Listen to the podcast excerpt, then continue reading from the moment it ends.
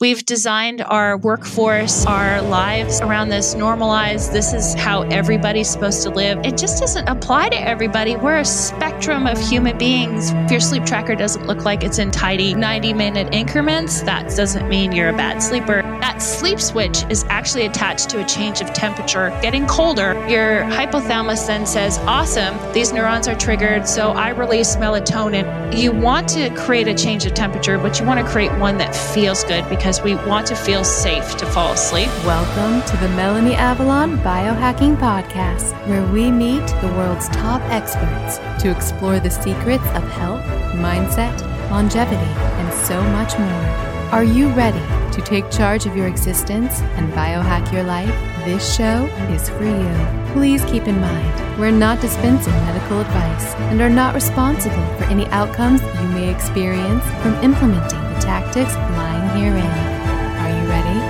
Let's do this. Welcome back to the Melanie Avalon Biohacking Podcast. Super excited for today's episode. It's with the founder of a company that creates a product which is one of those products that has honestly changed my life. It's one of those things where I honestly can't imagine my life before it. And if somebody said they were taking it away, I would probably just have a miniature freak out moment. If after listening to the episode, you'd like to purchase a ChiliPad unit for yourself, ChiliPad does have an amazing offer just for my listeners. Just go to chilipad.com and you can use the code MA25 for 25% off the ChiliPad or the code MA15 for 15% off their Ooler, which is their new upgraded ChiliPad.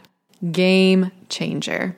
I'll put all that information in the show notes. The show notes will be at melanieavalon.com slash chilipad. And by the way, those show notes now have complete transcripts of the entire episode, so hopefully that can be an amazing resource for you guys. I am a Himalaya partnered show, and if you follow the Melanie Avalon Biohacking Podcast in the Himalaya app, you'll get early access to the podcast 24 hours in advance, so definitely check that out. Also, please join me in my Facebook community that is Paleo OMAD Biohackers Real foods plus intermittent fasting plus life. We discuss everything there. I recently just had a request there to have an interview with the founder of ChiliPad, so here we are. You can also follow me on Instagram. I'm still super shy about Instagram, but I am trying to post more, especially with products and things that I use that I think might be helpful for you guys. So definitely follow me there. One more sleep hack for those of you interested in optimizing your sleep. There's one sleep supplement that I wholeheartedly support to help you drift off. I had Dr. Kirk Parsley on another episode to discuss the science of sleep. I'll put a link to it in the show notes. He's also a major, major fan of ChiliPad, by the way. He developed a supplement in order to address insomnia in Navy SEALs, who are basically the creme de la creme for insomnia problems. His supplement sleep remedy is amazing because it's not a pharmaceutical drug that knocks you out. Rather, it provides the specific nutrients your brain actually needs to instigate the sleep state. So it's completely natural, but it just provides the building blocks so you can effortlessly drop off to sleep. It's a game changer for so many people, and I cannot recommend it enough. You can go to sleepremedy.com to get it, and using the code Melanie Avalon will get you 10% off your order. Hi, friends. So I've been so excited about today's episode. I've been looking forward to it for quite a while. I am here with Tara Youngblood. She is, okay, she has one of the coolest titles ever. She is a fusion scientist, which just sounds really amazing. But her forte, she's really involved in the future of sleep and how it relates specifically to temperature, which is awesome. She does work in alternative medicine, physics, sleep diagnostics. She works with leading international researchers. She actually wrote and published the leading white paper connecting more than 70 research papers to the effects of temperature on sleep quality, which is awesome. I came to know her through her company, ChiliPad, and ChiliPad makes a device which we will be talking about in this podcast, which is one of the things that truly revolutionized my life personally. I mean that from the bottom of my heart, and I don't know what I would do if somebody took it away from me now. So, thank you so much for being here, Tara. I'm really excited to um, dive in deep with you today.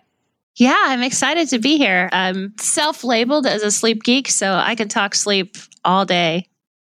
Two things that I'm obsessed with sleep and the benefits and the power of cold therapy, which If somebody were to ask me, like, what lifestyle hack or lifestyle environmental factor did I find personally most beneficial for my life?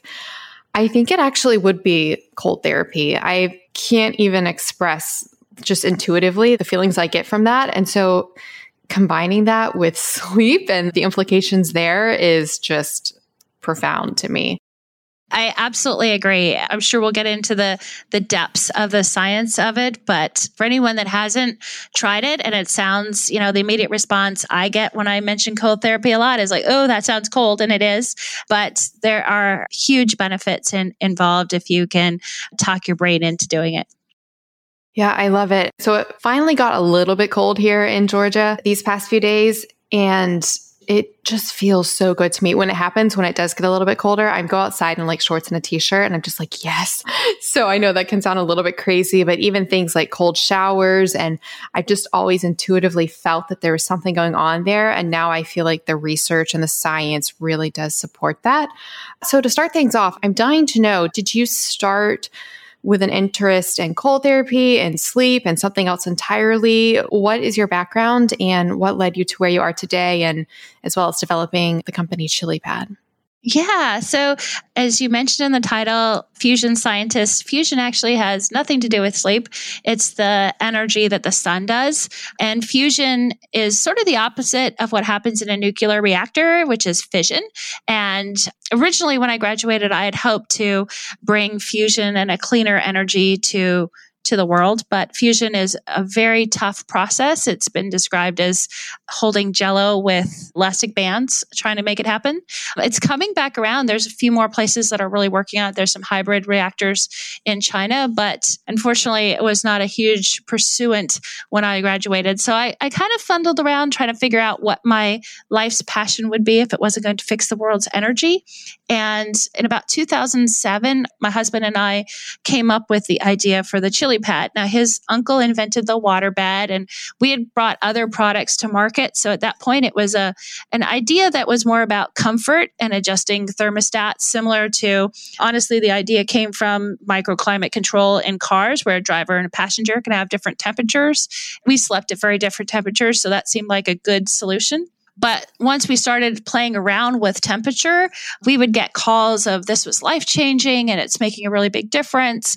And I, as a scientist, couldn't resist, well, what was really happening here? What's happening in our bodies that makes this really work. You know, I had always struggled with sleep and insomnia and, you know, figuring out what would become sort of my recipe for sleep and how to hack sleep and, and how to use this temperature in the most effective way really became my absolute passion. It's all I worked on thousands and thousands of research papers and books and, and trying to get to the heart of how this mechanism works in the brain. That's sort of what I spent the last 10 plus years on.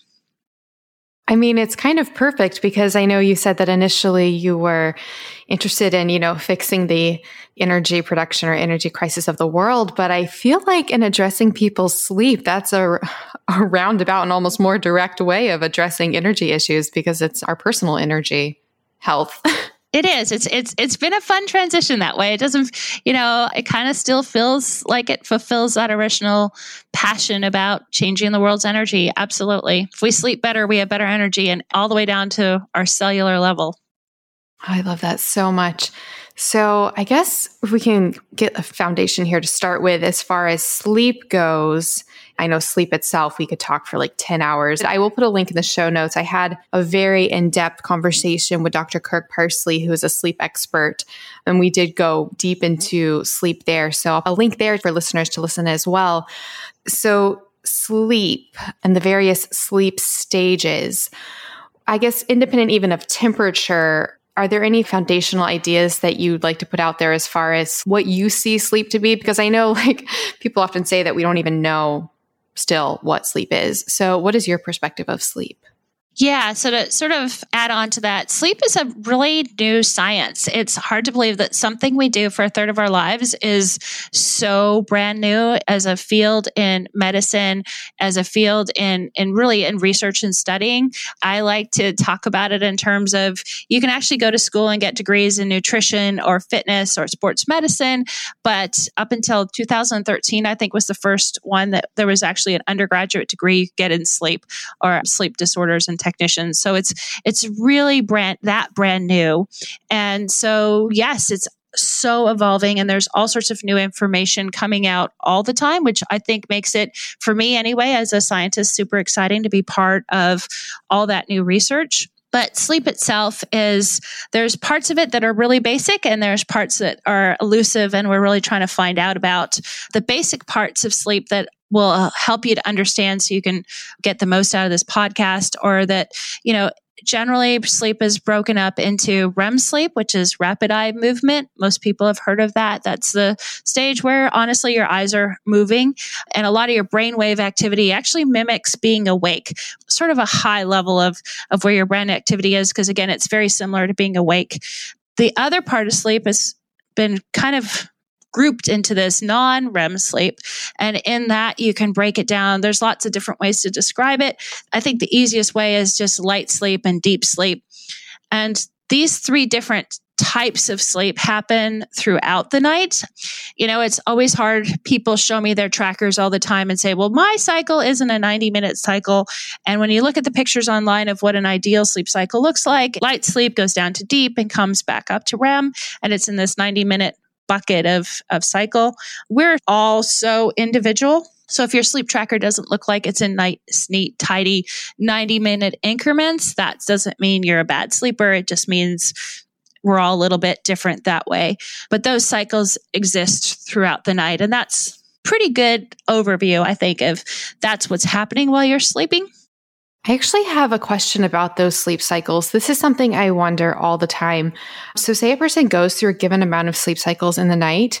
Will sleep be any more or less, quote, refreshing if the person is aware of waking up between cycles? So, like, say a person has, you know, three 90 minute cycles and they seemingly sleep through like all three of them and they don't consciously wake up at any point compared to a person who wakes up seemingly, you know, every 90 minutes or so.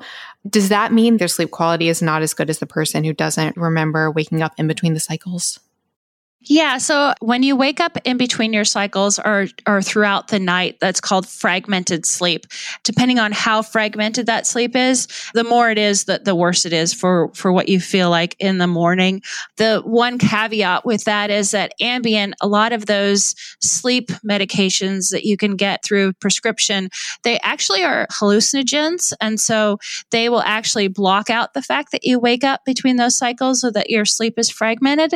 So you won't have a, a conscious sense that you're waking up during those times, but you still won't feel as rested. And, and that's, that's where that mismatch comes from. So if you're without medication, you're waking up, yes, it's going to be bad on your sleep. And even if you're taking an, an Ambien type drug, you may still get fragmented sleep. You just won't remember that it is. So that fragmentation is really important. I do think that the research is showing that, you know, deep sleep and REM sleep are the two sleep stages that will have a biggest impact on that feeling of being rested and recovery. Deep sleep, actually, a little bit more than REM sleep.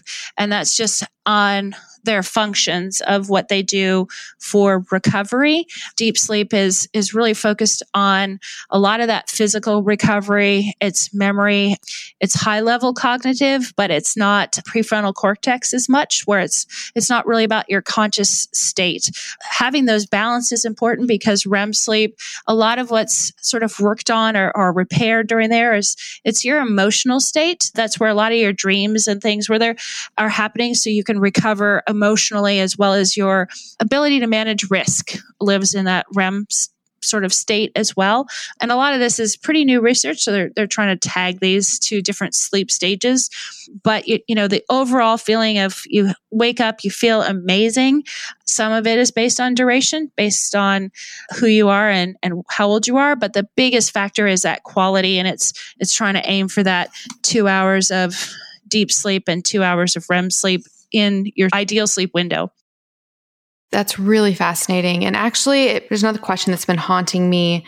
I've been doing a lot of research on meditation actually for an upcoming episode, and I've heard it posited that we cannot both be, quote, asleep or resting in both our mind and body at the same time. Because from an evolutionary perspective, we need to be able to respond to the environment. And so it was positing that while we're sleeping at night, it's actually our body is still, quote, awake, but our mind is resting compared to meditation, where our mind is awake and our body is resting.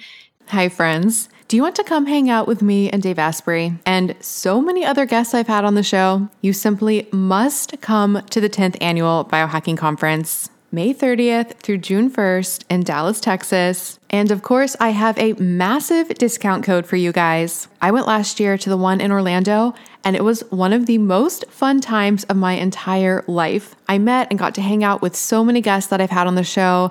I met so many of you guys. And of course, there's lots of Danger Coffee and Dave Asprey approved meals and dry farm wines. And that's just the social aspect. The conference itself is mind blowing. They have this incredible expo where they have all the biohacking supplements, all the biohacking things. You can learn about them, try samples, meet the creators and founders. If you haven't tried a lot of biohacking things, it's a great chance to actually try them out in person. Things like brain tap, infrared sauna, hyperbaric oxygen chambers, and so much more. There are so many incredible speakers as well. You can hear talks from people I've had on the show, like Paul Saladino, Dr. Daniel Amen, Dr. Sara Gottfried, Dr. Mercola, Dr. Anna Cabeca, and that is just a few of them. I seriously had the time of my life last year, and I would love to hang out with you guys.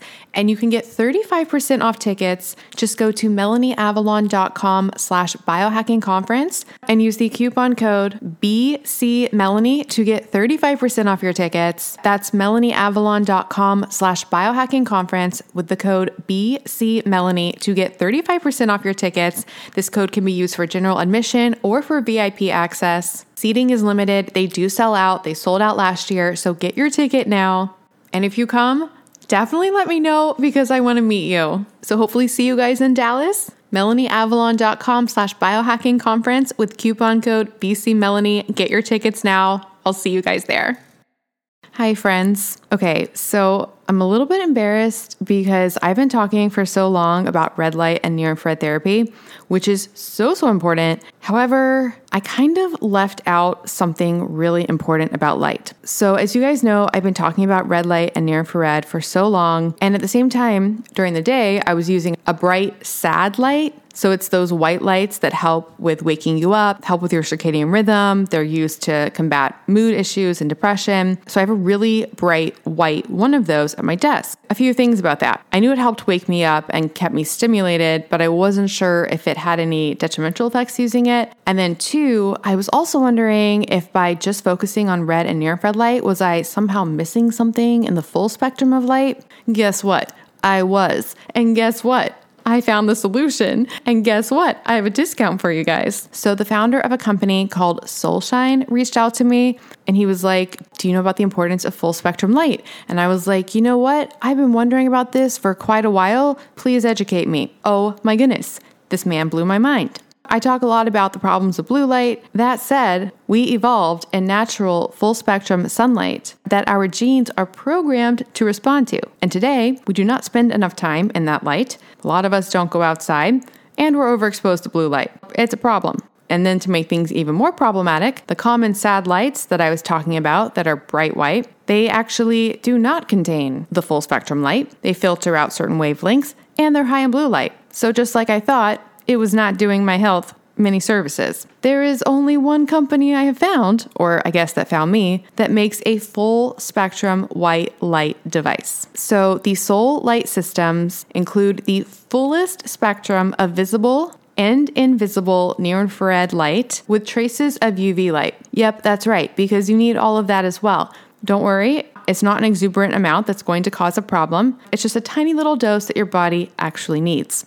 You can use these lights to fix your circadian rhythm and properly stimulate your brain's suprachiasmatic nucleus, or SCN, in a way that it was supposed to be stimulated. It's kind of like the natural spectral diet. Because, yes, you may be suffering from malillumination. Did you know that your entire bloodstream actually filters through your eyes in a relatively short amount of time? That's the only way your blood is exposed to the outside world. So, when we expose our eyes to this light, it actually can have beneficial effects on our blood. That is crazy. It helps with skin, with mood. This is the light that I wasn't thinking about that we need. I love Solshine's light therapy devices. I do use it in combination with my red and near infrared light devices as well so that I can fully bathe my body in the best light that is so helpful for my sleep, for my stress, for my metabolism, for my immunity, for my health, so many things. They have so many different device options. They have one that I love that kind of looks like a Joovv, and I sit it on my desk, and it has options for the full spectrum light, which is that bright white light, as well as the near infrared option.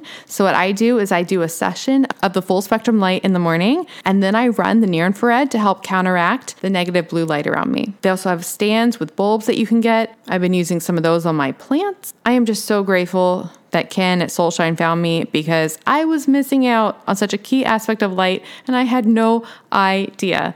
And you can get 10% off at melanieavalon.com slash solshine. That's S-O-L-S-H-I-N-E with the code Melanie Avalon. So melanieavalon.com slash solshine, S-O-L-S-H-I-N-E, with the code Melanie Avalon for 10% off. It's really helped my mood, my energy, my sleep, so many things. I think you guys will love it. So again, go to melanieavalon.com slash solshine, S-O-L-S-H-I-N-E, and use the coupon code Melanie Avalon to get 10% off site wide and we'll put all this information in the show notes. Do you have thoughts on that at all, or is it not that simple? I wouldn't say it's quite that simple. And here's the thing it's tied a little bit more to that sleep state. A lot of meditations can achieve similar brain waves to mimic deep sleep, for example, so that there's a crossover on what your brain is doing. Now, that's generally a higher level person that has done meditation for a long time, has great control. They'll be able to achieve that state more easily than someone that just puts on headspace and you know gives it a turn. So i think that there's a pretty wide I, I, like to use the word spectrum but there's a pretty big spectrum in what meditation is and what it can do. It's a very powerful tool but it only mimics and can be compared to sleep and, and what your brain waves are doing and what recovery from stress and some of those other factors that happen during sleep it can mimic that. Sleep you know there's a lot of postulation on the fact that whether we're dormant or not in sleep the interesting thing about sleep from an evolutionary perspective is that it was such a uh, vital part of our body systems that across the board all mammals, for example, have carried this need to sleep. It goes into birds and, and even reptiles need that off time. This this idea of being shut down is so important to our bodies that it doesn't really matter if we're shut down or not. I think one of the ways in which that's actually managed evolutionary wise is in the fact that we have different chronotypes and we have different body clocks on when it's ideal for us to sleep. When you look at a morning person's schedule as compared to a night person's schedule, they're going to be offset. And I think that that's how evolution actually took care of that dormant state on how dormant we are. And part of that goes into during deep sleep, we're probably the most dormant. That's the start of our sleep cycle. And so when you, and it, like I said, you're still going through all those different sleep cycles, but that window for deep sleep, the probability of deep sleep is much heavier in the first half of the night. But that clock starts for that chronotype at a certain time. And it doesn't, it changes. So as a morning person, it's more like between nine and 10 versus a night owl that can be between one and two, as late as that on the other end of the spectrum. And when you stagger sleep throughout a human tribe or herd of people, the risk of dormancy becomes way less. There's always someone that is in a higher state of awareness than others. In REM sleep zone, which is much more that second half of the night, it's much easier to wake up and have small disturbances. So your your risk of full dormancy isn't quite the same. So it's it's not across all sleeps. It's pretty specific. And I think that how we've evolved evolutionary wise actually manages it pretty well. Oh my goodness, you made me so happy. I'm so happy to know that it sounds like you subscribe to the idea that there are night people. I am haunted or like night owls. it's actually genetics. There's actually, it's called PER3, but there's a gene that governs our night owls and morning people and our, what's called our chronotype. And that is absolutely true. It's it's genetics. You can take questions that will get you to what that answer is, but the length of that gene absolutely determines when you should go to sleep, what your body clock setting is on when it starts and stops. To me, that's one of the biggest, most powerful pieces of information that anyone wanting to manage their own health needs to know beyond sleep, beyond anything. This clock measures, you can tell when your highest blood pressure is going to be, to when you should go to the bathroom, to when you should eat big meals versus small and exercise, be most creative, be most productive, highest cognitive load. All of those windows are attached to this genetically driven clock that exists in our bodies. And once you know when your clock is looking for different things, all of the health initiatives that you will work on in your life will be more effective. Okay. I'm like breathing a sigh of relief just because I am such an extreme night owl and I want to be a morning person so bad. And I kind of live with this sense of guilt that I shouldn't be a night person or I should be a morning person. And it's funny, I'll talk to my mom about how I feel I'm trying to be a morning person. She's like, Melanie, you're a night person. Accept it. It's okay. I am so all about that. I, there's such a sense of damnation around sleep. I feel like that's the biggest part of my mission is to provide hope around this dilemma of sleep because we've designed our workforce, our lives are all supposed to be around this normalized. This is how everybody's supposed to live. This is how everyone's supposed to work. This is everybody's schedule. And it, it just doesn't apply to everybody. We're a spectrum of human beings. We're not a single human that functions all in the same way. And as soon as you say everyone needs eight hours, everyone doesn't need eight hours. There's, it's not true. It's just not true. Now, some people will need eight hours, but some people will need a lot less, and some people may need even a little bit more. And some people can take naps, and some people can have a polyphasic schedule where they're napping on and off, and they only sleep three or four hours. But most of us couldn't do that, but certain people can, and it's really you're missing out on so much information when you give one data point as this is the way it's supposed to be. And sleep is all focused, all the tips, all the information are focused on a single data point of this is the way it's supposed to be. I am loving this. Okay. I did have one quick follow up question before circling back to the, the temperature aspect of things. You're mentioning that evolutionary benefits to the different chronotypes. So, from the evolutionary perspective, is it because there would be certain types of people that have these different rhythms? So, there would always be somebody awake, like in the quote tribe? Is that the reasoning? There is, you know, there's limited studies because, you know, obviously we're not, there's not that many tribal hunter gatherer type societies to look at. But there has been some really great research on how they slept and how they managed those different things. And although there's limited studies on it, there are studies, and, and that's what the studies would point to for sure. Obviously, I haven't lived with a caveman, so I couldn't tell you for sure, but it would make sense to me why there would be a divergence in when we go to sleep and when we how much sleep we need that all makes sense because if we have to sleep, if that's a mandated part, if it's as mandated as breathing and eating and sex and all of those mandated parts of our structure of our day, it would make sense that we'd have to find a way to, as a herd, prevent ourselves from being eaten during that time. That's fantastic. And then what about the idea that the quote night owls that they have a naturally longer circadian rhythm and that's what perpetuates that staying up later? Is there science there as well? The night owls, I mean, all of it's linked to the length of that gene. And so the fact that your circadian rhythm as a night person doesn't seem to be in sync is really more a, benefit uh, or a, a factor of figuring out when do you need to sleep. So depending on the night owl, and again, as soon as you get into the night owl spectrum, the flexibility on your schedule is amazing. As someone that's such a morning person, my schedule as a morning person has so much less flexibility in it. I'm really in trouble. So even when I travel, I don't take naps well, you know, those sort of things that a night owl can do and mess with and figure out. I'm guessing that it's not your schedule is actually not longer. It just has different flexibility in it. As a female, it also may have, there's limited evidence because they don't study females and sleep very much. It's one of my other pet peeves.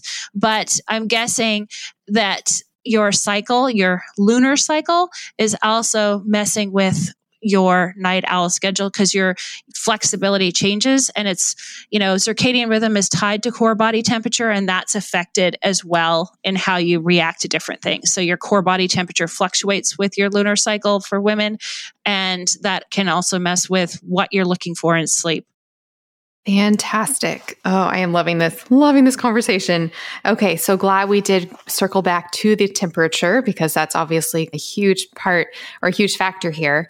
So, independent of sleep even well this is a question for you because we're talking about how even with sleep cycles that they can be so different between individuals when it comes to temperature fluctuations during the day and night is there a general template or trajectory that temperature naturally follows for any given person as it goes throughout the day and night? And does that also relate to their personal circadian rhythm Yes. So your temperature fluctuates throughout the day. And again, it depends on whether you're a morning person when that lowest point is.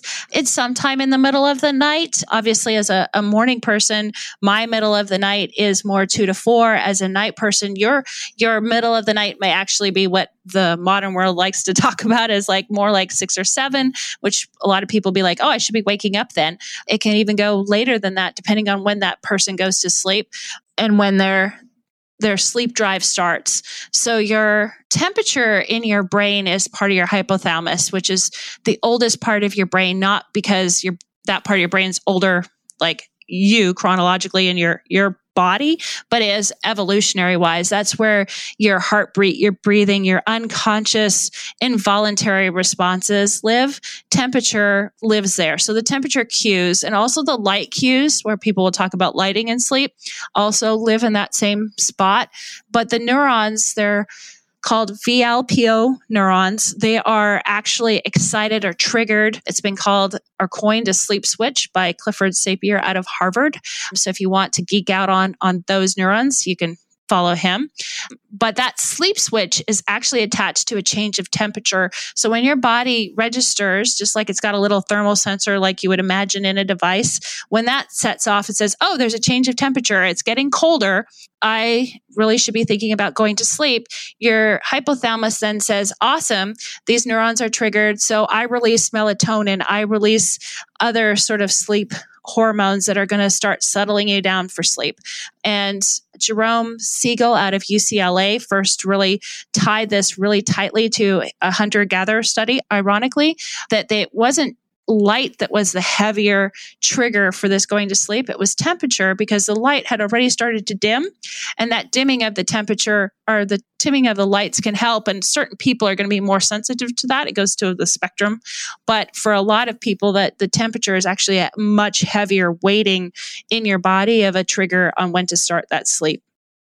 And so that temperature, you know, the colder temperature instigating the sleep well, the sleep patterns. What is that actual temperature? Because it seems like freezing temperatures, for example, seem to be more stimulating, at least for me personally. Is it just a cooler temperature? Is it a very cold temperature? Is there a spectrum? There is a spectrum. So if you think about the hunter gatherer, they weren't in a constant temperature environment. Part of where we are today, we don't really think about temperature as if we were living outdoors. We think about our temperature when we live in a constant environment. I think the average temperature that people keep their houses in in the US is like between 68 and 72. And that temperature is the same all year round, all day. There isn't any change. And very likely you'll go from that temperature being in your house to that temperature being at your office. And it doesn't elicit any change. And I think we started out this conversation of like, sort of the discomfort that you can imagine with cold therapy. But that discomfort, that change of temperature, it doesn't have to be a, a, significant one. It can be a few degrees. For some people, again, back to that spectrum, it may be a lot more. Some people actually will be triggered by warming up as they climb into their sort of cocoon of their bed. There's a, a definitely a personal part of what change of temperature will trigger that sleep state. But if you think about it, all of us will intrinsically, if you ask someone, because this is a big question I get asked, is what temperature do I need to set my chili pad at, or what do I need to start? And really, it boils down to, well, what makes you feel comfortable? What's going to, you know, we're looking for the release of serotonin, which is a reduction in anxiety. It's a feel good factor that that helps lull us to sleep. And so you want to create a change of temperature, but you want to create one that feels good because we want to feel safe to fall asleep. Partly it does go back to, well, if I feel safe and I feel good, then it's the right temperature and I go to sleep. That all makes sense based on our conversation so far. Hi, friends. I hope you're enjoying this fascinating conversation with Tara. So, as we discuss, our light exposure is huge for regulating our circadian rhythm and our sleep. So while ChiliPad can regulate your sleep temperature and completely change your sleep, what are you going to do about your light exposure? Yeah, I actually keep my apartment at 64 all the time. We keep our, our house cooler too. I think it's better, but when I moved to Atlanta from LA, I was in the summer and I was keeping it 64 and I got my first electric bill and I was like, oh my goodness gracious. That was a fun time. I do have a question about okay, the hypothalamus and the body temperature and sleep.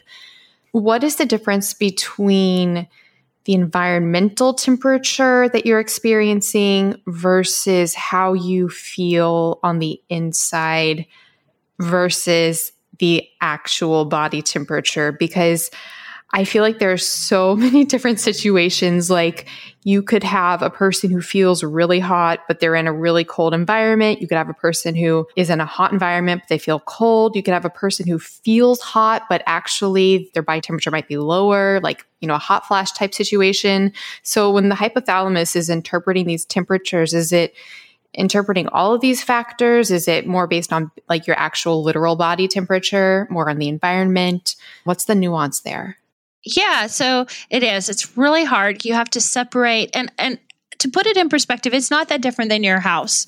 So your thermostat, which is what that's what's located in your hypothalamus, that controls the temperature. And when your house says it's 64 degrees, for example, it's because that thermostat. Now it could be 68 degrees in your sunroom because you're getting direct sunlight and it's a little warmer there, or it could be a little colder because it's wintertime and that cold air is sneaking in your windows.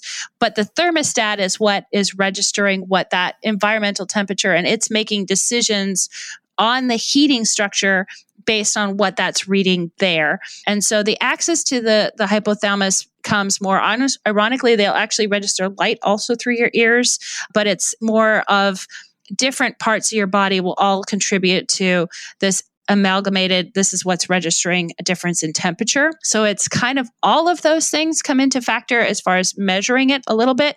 Your core body temperature is what we're trying to influence with sleep and that's more like the temperature of your you know heart and lungs and you know inside your rib cage kind of stuff. And that's not easily influenced by the environment but it's a good measurement of where your circadian rhythm is. And the only way to test that is really with a thermometer. And your body, because depending on how much insulation we all have. And we like to call insulation insulation instead of fat because it feels friendlier. But, you know, how much insulation you have, how your, what your kind of circulation is will all influence how fast the environmental temperature will get to your core body temperature. So the temperature on your skin is called your basal temperature. And that's more like that has a, a higher impact on like how cold your hands feel or what if you need to warm up your feet, you're influencing your basal temperature and that can have a different influence based on your metabolism and your you know circulation. There's a lot of factors that influence that as well and how fast that temperature translates. And i think that really what comes down to is our thermostats are a little bit faulty because they're measuring from inside the brain and looking for all of those different inputs. And that really comes, you see it like the moment you're sick, you run a fever. When our hormones are in flux, that's when women are having hot flashes. When our lunar cycle is going through its hormones, our temperature gets wonky. Of all of the sensors in our body, it's definitely not the best design one for sure. Clearly, evolution didn't think it was that important for some reason, but it is definitely the the hardest to nail down as one to one ratio of if this, then that. Yeah, it's so fascinating. And like one of the reasons I was thinking about it more was I was interviewing David Sinclair on this podcast, and he has a book, Lifespan. He talks a lot about um, cold therapy in that book as well. But one of the things he was talking about, and it's not temperature, but he was talking about studies on like appetite and hunger and the health benefits due to like calorie restriction and things like that. And in some of the studies, they found, I think it was rodent trials, but they found that the perception of hunger was actually important. So, like, when the rodents didn't, even though they were calorie restricted, if they didn't feel hungry, they didn't achieve necessarily the same amount of benefits. And I was wondering in my head if that extended to temperature as well with like cold therapy or something. What if you are cold, but you feel hot because of, you know, hot flashes or whatever? So I just, it's so fascinating to me. I think the best way to tie that part to sleep is actually not as much with temperature, but our sleep outcomes. So, you know, this is kind of ties into everyone asks me, well, do you use a sleep tracker? What do you think about sleep trackers? I do use an Oura ring, but I, I really struggle with this sense of sleep trackers. There's such a wide range of people and sleep trackers and how accurate they are.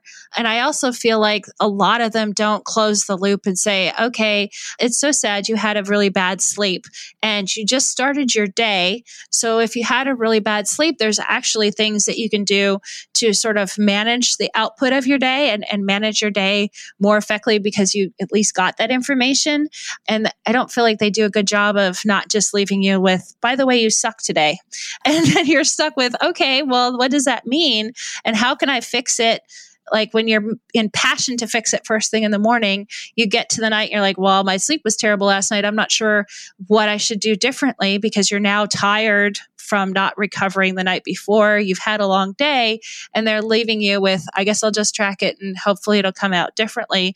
We're not closing that loop on how to fix things and empower people that even when their sleep is bad, they know how to fix it. Instead, we just keep telling them they're bad. And that that is really damning to insomnia and that creates a horrible cycle of insomnia is i can't be successful at sleep so i'm going to put it off and i go to sleep later i actually treat sleep worse when i think i'm sleeping badly than the opposite where if i'm not sleeping well i should sleep treat it better and put more time into fixing it because we're we're not closing that damning loop that comes with sleep 100%. I could not agree more. That's one of the reasons I stopped using a sleep tracking device that I was using because I realized I just fixated on what it told me and then I defined my day based on what it told me. Whereas I'd rather, like you said, implement these habits and make these changes that will support my sleep rather than being told whether or not I, I did a good job or not. They've done studies on that too. I'm sure you've seen them where participants are told that they had good sleep. They perceive having more energy regardless of whether or not they did. So I could not agree more there. Just one more note on that is if you are using one, just keep in mind that it's a three day window on sleep, especially anything that's measuring HRV, resting heart rate. All of those can be affected by things that you did during your day, like how late you drank alcohol.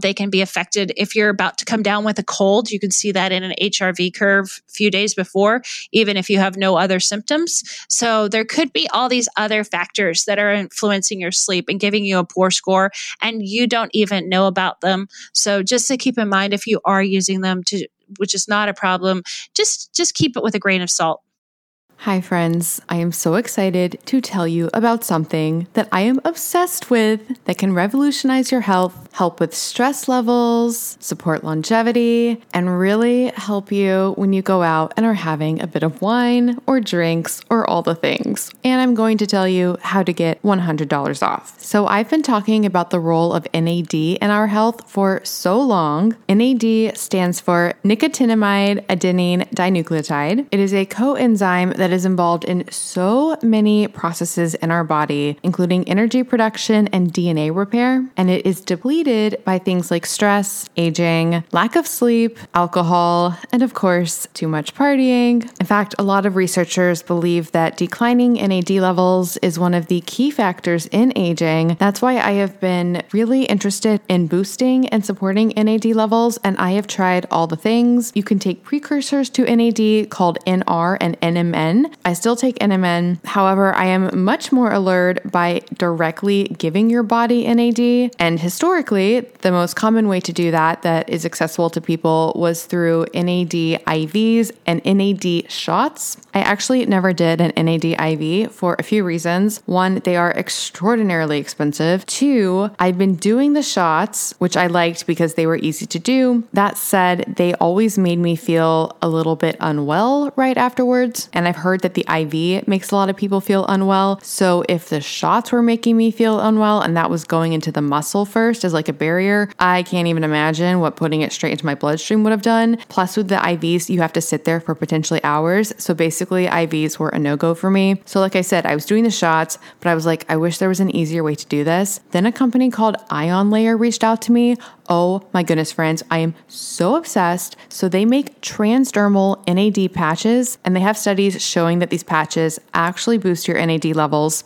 And what's so amazing is you put on a patch, it's super easy to put on. I have a video on my Instagram about how you do it. You basically get this patch thing with like a negative side and a positive side. You put saline on one side, you mix up the NAD with some sterile water and the NAD that they give you on the other side. Then you stick it to your arm or wherever you want to put it. You put a super cool black patch over it, kind of like how you put the patches over CGMs. And then what's amazing is there are no side effects. You don't feel unwell from it, and it lasts for 14 hours. And it's so easy. You can do it at home and then you can really decide when you want to do it. So with the shots, I was doing them once a week and I was trying to do them before going out. With this patch, now I put on the patch before going out and it makes me feel so good. It really helps the next day from any alcohol recovery that you may need. And they look pretty awesome with my outfits, not gonna lie. I am obsessed with these patches. I just want everybody to know about them and they are so much more affordable than the shots or the IVs. If you want to boost your NAD levels, support anti-aging, help with your stress, help with lack of sleep, and or optimize your partying, you need these patches, friends. And I'm so excited because working with the company has been amazing and they are giving you guys $100 off, which is incredible. So to get that discount, just go to melanieavalon.com slash ion layer. That's I-O-N-L-A-Y-E-R and use the coupon code melanieavalon to get $100 off your first order. I cannot recommend these enough. I'm to use them for the unforeseeable future, probably for the rest of my life. It's literally just become part of my arsenal now. Like when I'm getting ready to go out, usually once a week, put on my NAD patch. And even if I don't go out that week, I still like to do one once weekly. Oh, P.S. They're also amazing for traveling. You guys know I'm not a big traveler. I've been doing more traveling recently, and I wear these on the plane there and back. Game changer. Although it's really fun at TSA, especially because I already opt out and don't go through the scanner thing. So they already are suspicious. And then they're like, What's that on your arm? And I'm like, It's NAD. And then they're like, What's that? And then I'm like, It's a coenzyme in your body that's involved in a lot of metabolic processes and energy production and DNA repair. And then they just look at me really weird, but it's fine. It's totally fine. So again, that's melanieavalon.com slash ion layer to get $100 off your ion layer kit. It comes with six patches, totally the way to go for boosting NAD levels. And I cannot recommend it enough. melanieavalon.com slash ion layer with the coupon code melanieavalon for $100 off. Hi, friends. One of the most valuable things that I do every single night of my life is my infrared sauna session. The brand that I use is Sunlighten. I did a lot of research on infrared saunas before deciding on them. Their saunas are so high quality, they're low EMF. And what I really love is they have a solo unit. That's what I have. And it's really great if you live in a small apartment, might be moving. It's just really an amazing investment. And they have incredible deals and offers on it right now. You can actually get up to $200 off with the code Melanie Avalon. Or if you're talking to a rep, just tell them that I sent you. And like I said, that will be up to $200 off. And that will also get you $99 shipping. Normally, the shipping is like $600. So that's a really, really big deal. And if you do purchase a sauna, forward your proof of purchase to podcast at melanieavalon.com. And I will also send you a signed copy of my book, What, When, Why. If you'd like to learn more about the science of sauna, Two resources. I interviewed the founder of Sunlighten, Connie Zack. I'll put a link to that in the show notes. And then I also recently did an epic blog post all about the science of sauna. I will also put that in the show notes. All right, now back to the show.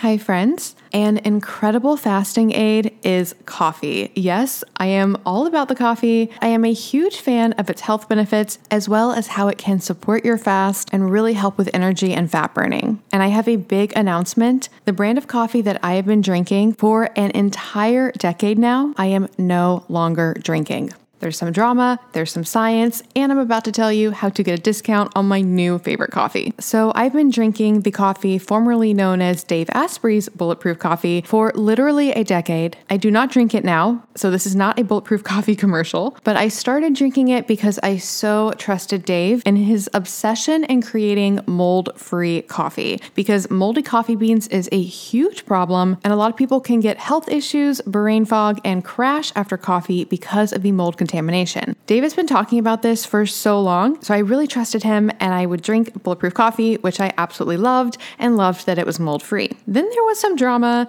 Dave sort of got kicked out of Bulletproof. He might be going back. There's a lot of stuff going on with that. Follow him on Instagram if you want to learn more about that. He even talked about it at the recent biohacking conference. But in any case, drama aside, he can no longer speak to Bulletproof Coffee as to whether or not it is mold free. And he ended up making a coffee even better than Bulletproof Coffee, and it is called Danger Coffee. And friends, I love it. It's the first coffee that is not only mold free, but actually can help you remineralize. Yep, that's right. Danger Coffee contains a patent pending formula that actually remineralizes your body with more than 50 trace minerals, nutrients, and electrolytes. On top of that, it is super clean. I know people like to see organic labels. Friends, I have learned so much about the certification industry. And honestly, the best of the best is finding people that you trust who do extensive testing and third party certification. That's what I do with my Avalon X supplements. And that's what Dave does with Danger Coffee. So, with Danger Coffee, they use a process that far exceeds government and industry standards,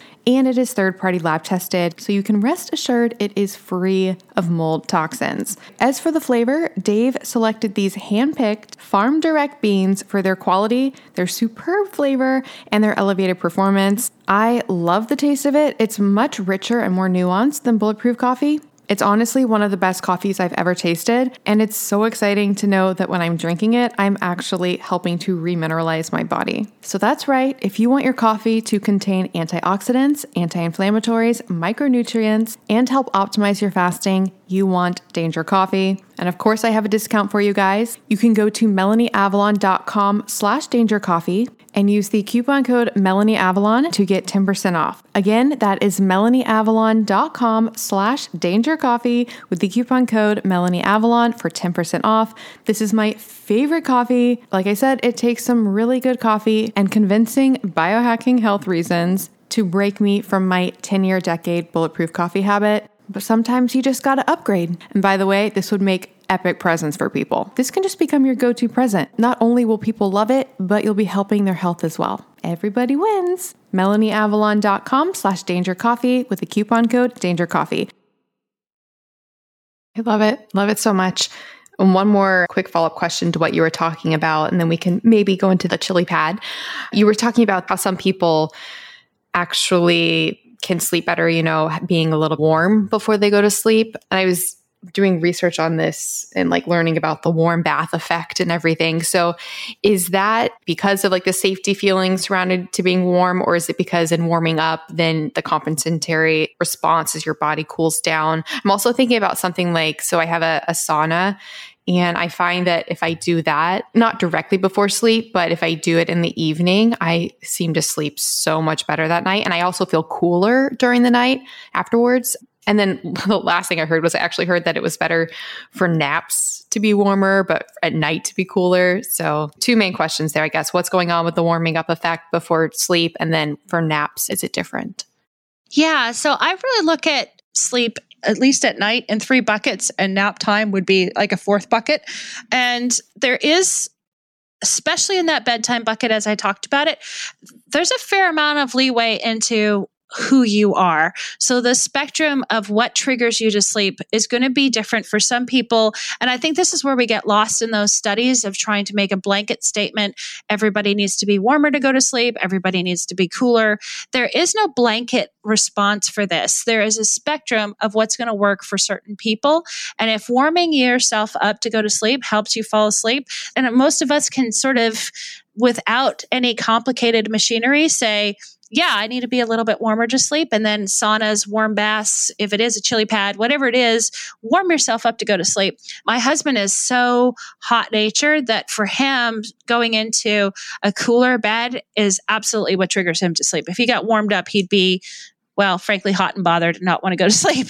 So it's definitely really individual. The other two buckets of the night, like that deep sleep zone that we've talked about, which once you fall asleep, deep sleep really likes it cooler because if you're sleeping within your circadian sleep window, your deep sleep wants to be cooler. Your body, core body temperature is trying to drop two degrees.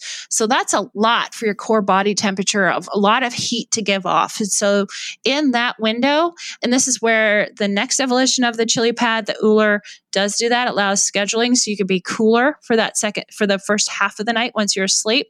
And when you do that, you can really manipulate deep sleep and get great deep sleep numbers. Deep sleep diminishes with age. On average, you know, a 20 year old can get two hours of deep sleep in an eight hour window pretty easily.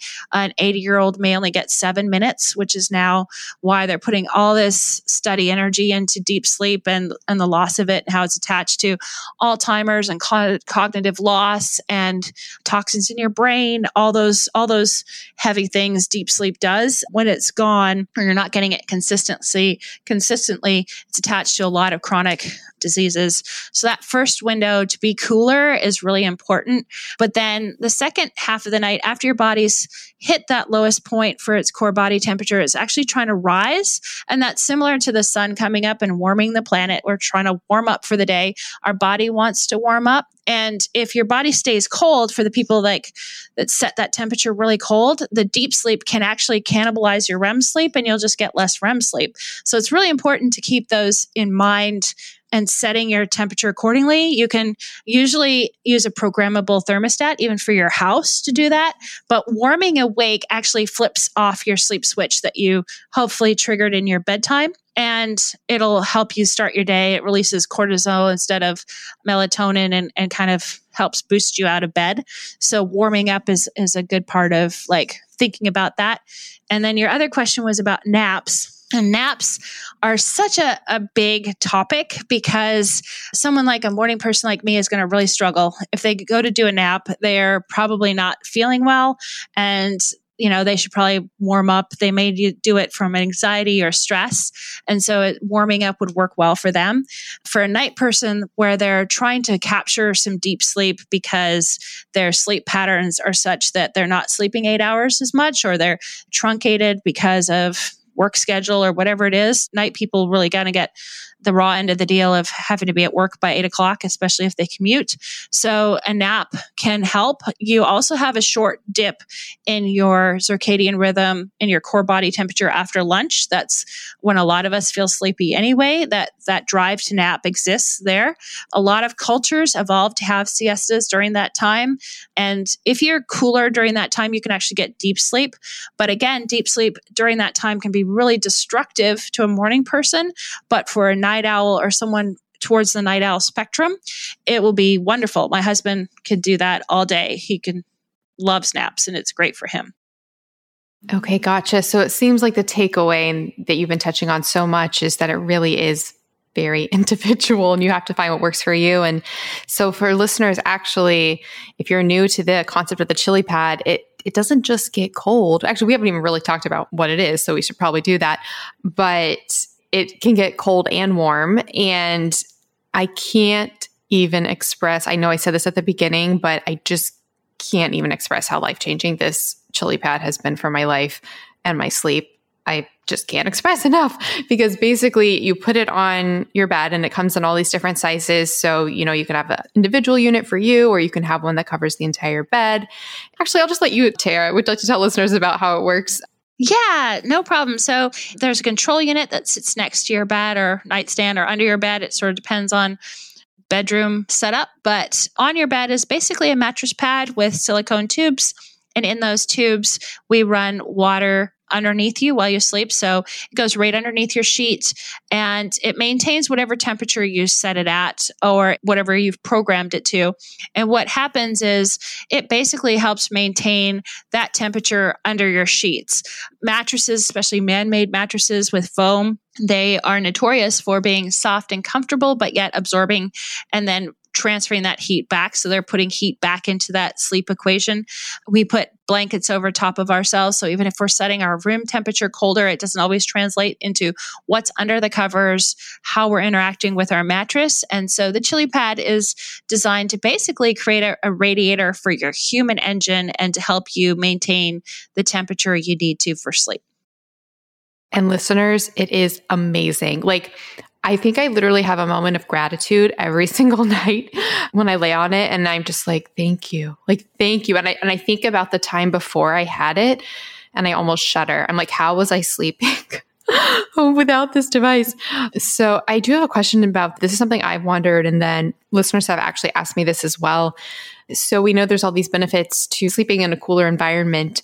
Is that canceled out if you are using like covers and bundling up at the same time. Yeah, this is this is I guess one of my pet peeves. We're a smaller family run company, obviously. So, you know, I don't have the budget of a big mattress person. When a mattress company says, Are there going to be cooling? Most of the time it's they've add gel flex into the bed and they don't really have a big thermal impact. They're trying to sell the thermal story, but I equate it to if you put on your Under Armour moisture wicking t shirts, that's not going to keep you cool when you're working out. You're still going to sweat. You're still going to interact. It may help wick the moisture away. And your moisture wicking sheets, that's exactly what they do. If it's a cool sheet, they're they're wicking moisture away from you. The most they're going to impact environmentally is two degrees. So even a fan, anything that moves air, if the fan is, if you're even under, like if you're just laying naked on your bed, a fan is going to change the temperature again on that basil, like environmental change at your body is two degrees. So it's not a substantial enough change to have an impact on your core body temperature and to really help you either cool or heat up or, or do what you need to do. And that's really why we use water in those radiator tubes to have a significant enough impact on that temperature. In order to reach neutrality for most modern mattresses, the environment in there will heat up to our body temperature which is 98 degrees and we want to try to be 85 and below underneath the covers in order to be able to put off the heat we need to drop our core body temperature two degrees. So if we're covered up, if our mattress is giving off heat, even if we've set our room nice and cool, you've basically created a separate little cave environment. And it's more important to understand what the temperature is inside that cave environment. And that's why for some people, kicking off the covers, if it's 64 degrees, they can achieve a cool enough room to sleep. But a lot of us, like I like a blanket to cuddle up with. I need that anxiety wise, I don't feel like I can sleep comfortably without a blanket. And so once you put the blanket on, then you need to think about what the temperature is under the blanket, not just in the room.